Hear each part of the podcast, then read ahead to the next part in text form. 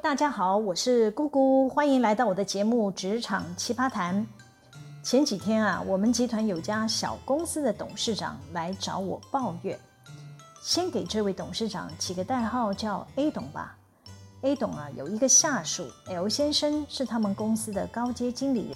L 先生呢是台湾顶大硕士毕业的专业人士，也是 A 董的学弟。他俩之前呐在其他公司共事过，后来 A 董离开了前东家出来创业，多年后呢，L 先生也离职了，就跑来投靠 A 董。A 董呢念在双方有多年的交情，就把这位 L 先生呢收留下来。但这一个收留啊，不管是研究工作还是日常管理工作，老是给 A 董带来许多的麻烦与困扰，让 A 董啊越来越受不了。这一天啊，他气急败坏，拿出他的手机，打开他与 L 先生的对话简讯，他指着其中一个对话框对我说：“你看看他写了什么。”A 董啊，不是第一次来找我发牢骚了，我得要配合演出嘛。我看完他的手机讯息，我就问 A 董：“你是指某某产品要找人重新包装的事情吗？这个事情好像有大半年了吧？”A 董就说：“对呀，只是一个重新包装的事，这都搞不定。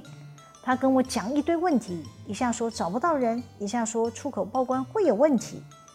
我看他很生气，就赶忙打圆场的说：‘嗯，对啦，他年前有来拜托我。’”要我帮他找临时工，过完年呢，人力市场真的不好找，一个小时的工资啊，我都开到三百块钱了，还是没有人来应征。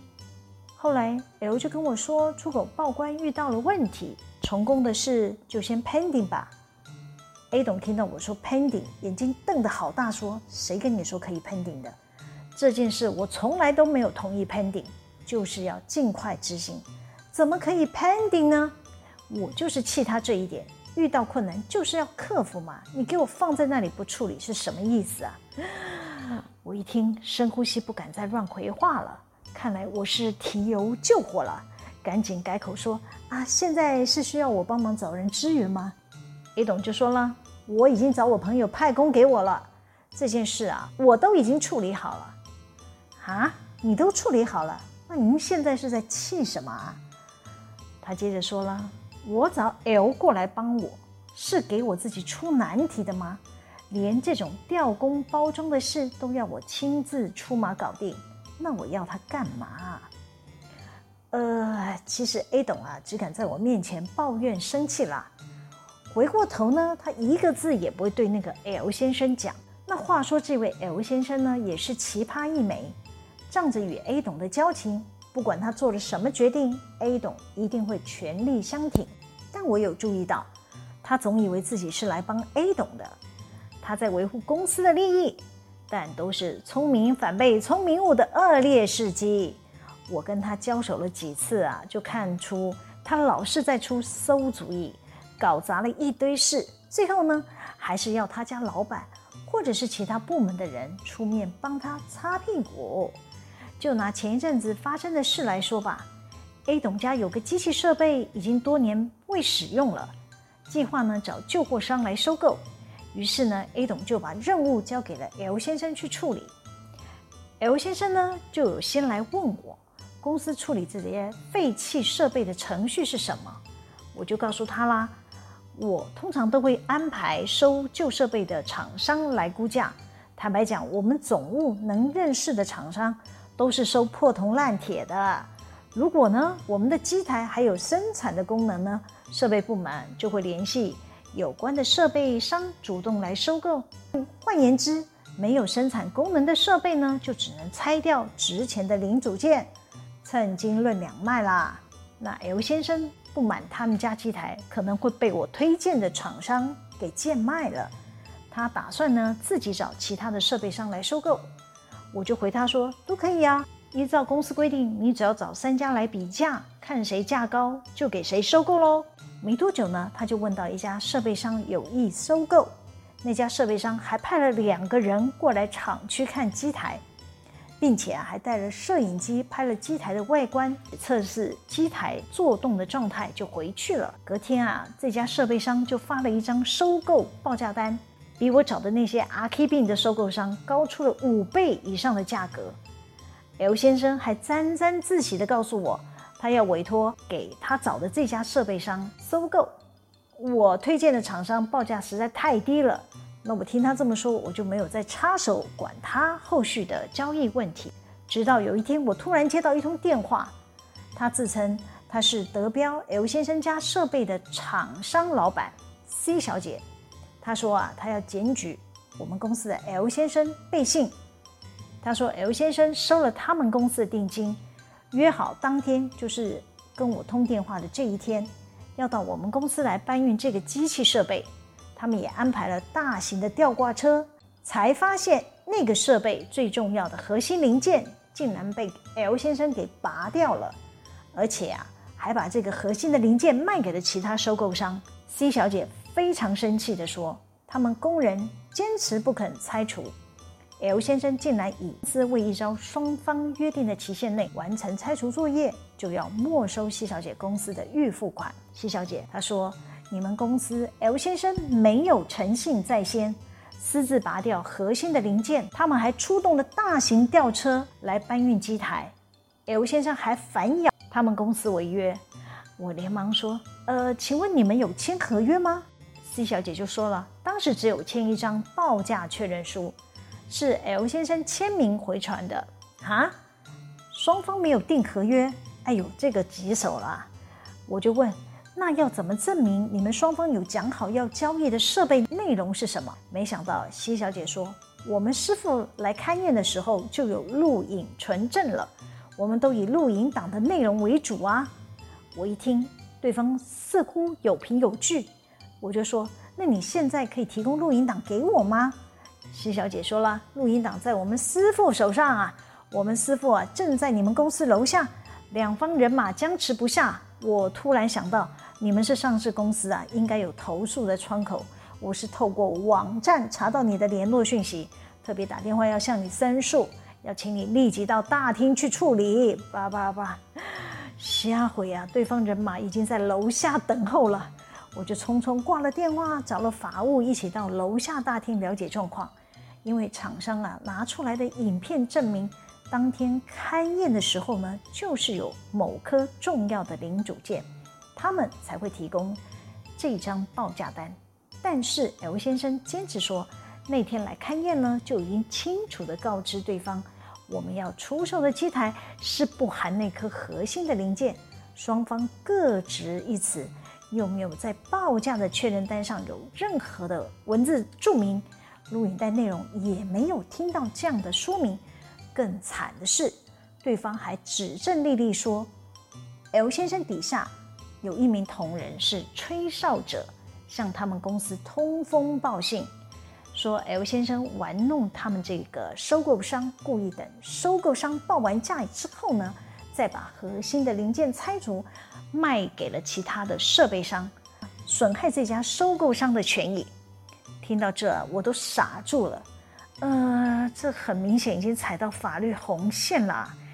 依据法务的意见啊，对方有影片佐证。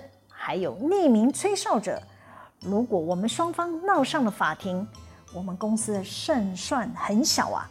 因此啊，建议 L 先生应该要将核心的零件拿回来，归还给这个收购商。L 先生当然不会承认他有做这件事啊，坚持对方是误会他的意思。哇，我只好向 A 董报告了，希望透过 A 董直接交办 L 先生，赶快交出那颗核心的零件吧。A 董听完我的描述，他也愣住了。他问我：“事情怎么会处理成这个样子呢？”啊，我满脸苦瓜地说：“L 先生告诉我啊，他找的收购商的价格比我高啊，那我就没有再追踪后续的处理细节了。”A 董说：“L 告诉我的根本就不是这样啊，他说可以分开处理这两个收购案呢，因为有另一家厂商要这颗核心零件。”光这颗零件的价值，几乎就等于那个收购商所开的价格了。我就说，长官来投诉的西老板也是这么说的啊。